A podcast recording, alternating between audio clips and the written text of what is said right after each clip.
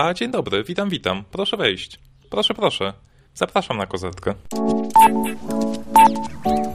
Glosa. Podcast o nowych książkach. www.glosa.info. Dzisiaj wsiądziemy na rodzinną karuzelę. Zaprasza Paweł Adam Piotrowicz.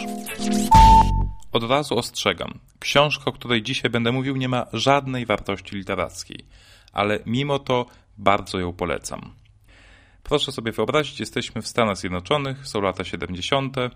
Terapia rodzin dopiero nieśmiało tu i ówdzie kiełkuje, a zabierają się za nią jedynie odważni i szukający innowacji lekarze.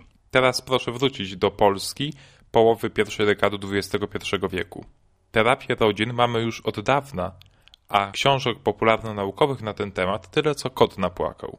Całe szczęście więc, że na naszym rynku pojawiła się książka Rodzinna Karuzela. E, książka, która jest zapisem terapii, którą dr Carl Whitaker i Augustus Napier przeprowadzili w latach 70. z typową amerykańską rodziną, która stała na granicy rozpadu.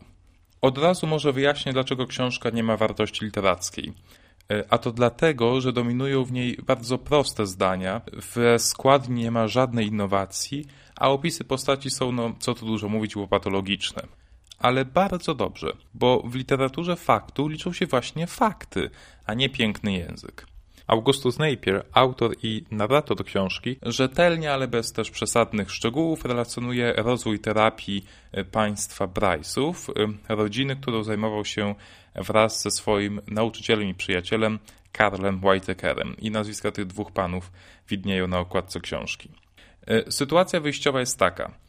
Ojciec to prawnik pracocholik, matka to sfrustrowana kura domowa, y, najstarsza córka to maksymalnie zbuntowana nastolatka, y, syn to bezczelny pędrak, a najmłodsza córka to taka wystraszona dziewczynka. Efekt końcowy po 400 stronach i dwóch nieprzespanych nocach y, no nie, może tego nie zdradzę. Sami dajcie się porwać rodzinnej karuzeli państwa Bryce'ów, która bynajmniej nie kręci się po ściśle wytyczonej trajektorii.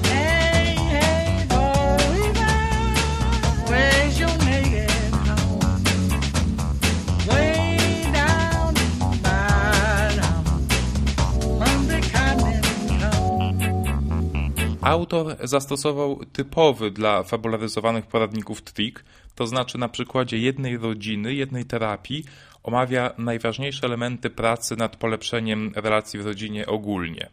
Dostajemy więc rozdział albo dwa akcji, a potem przerywnik w postaci komentarza do dramatycznych wydarzeń, które rozgrywają się w gabinecie. Dokładnie w połowie książki występuje punkt kulminacyjny, po którym pojawia się nagle nic tego nizowego e, wątek innej terapii, który jednak szybko znika, aby ponownie ustąpić pola pogmatwanemu życiu e, rodziny Bryce'ów. Książka, no pomimo ewidentnych niedociągnięć konstrukcyjnych, jest napisana jednak bardzo dynamicznie, a terminologia fachowa pojawia się tylko w takim zakresie, w jakim jest to rzeczywiście konieczne. Książka ma dwa cele. Po pierwsze, pomóc rodzinom w rozwiązywaniu konfliktów, a po drugie promować terapie rodzinne. Ten pierwszy cel streścić można w zaleceniu, żeby w rodzinach rozmawiać ze sobą otwarcie o wszystkim. O wszystkim, żeby nie było żadnych tematów tabu, dopuszczać do ostrej wymiany zdań, a nawet do kłótni. Otóż zdaniem terapeutów jest to zdecydowanie lepsze niż tłumienie gniewu i odkładanie rozwiązywania problemów na później, bo później problemy się nawarstwiają, no i stoimy na granicy katastrofy. Autor y, daje też rady dla singli, zwłaszcza tych mających zamiar wkrótce zmienić swój stan cywilny. Y, przestrzega bardzo przyszłych małżonków przed zbyt szybkim wchodzeniem w związek. Jego zdaniem obie osoby muszą przed ślubem żyć całkiem samodzielnie, a nawet samotnie, bo dopiero wtedy stają się w pełni dojrzałym człowiekiem i nie oczekują od partnera lub partnerki, że stanie się jego czy jej psychoterapeutą. Bo małżeństwo to nie żadne połączenie dwóch połówek, ale partnerski związek dwóch całości, które decydują się razem iść przez świat. No właśnie, iść przez świat, a nie być dla siebie nawzajem całym światem.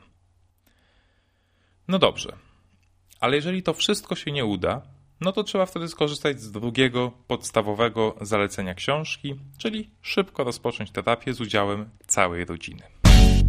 Dziękuję bardzo za wszystkie komentarze i opinie, które przesyłacie na adres glossa.glossa.info. Zgodnie z Waszym zaleceniem, z Waszą prośbą, staram się, żeby nowe epizody pojawiały się nieco częściej, a więc nieco dwa tygodnie, jak planowałem wcześniej, ale co 10 dni albo nawet co tydzień. Zapraszam też na stronę www.glossa.info. Tam znajdziecie informacje o książkach, które recenzuję. Zbliżamy się powoli do martwego okresu na rynku wydawniczym. Lipiec, sierpień to miesiące, kiedy prawie nie ma nowości, ale nie martwcie się, ja mam jeszcze około 10 książek, które ukazały się w maju i w czerwcu do zrecenzowania, także na pewno w najbliższych tygodniach nie zabraknie nowych epizodów Glosy. Obiecuję też, że we wrześniu, kiedy zaczynamy nowy sezon, w Glosie podcaście o nowych książkach pojawią się też konkursy, w których będziecie mogli wykrywać recenzowane przeze mnie książki. Dziękuję bardzo, do usłyszenia.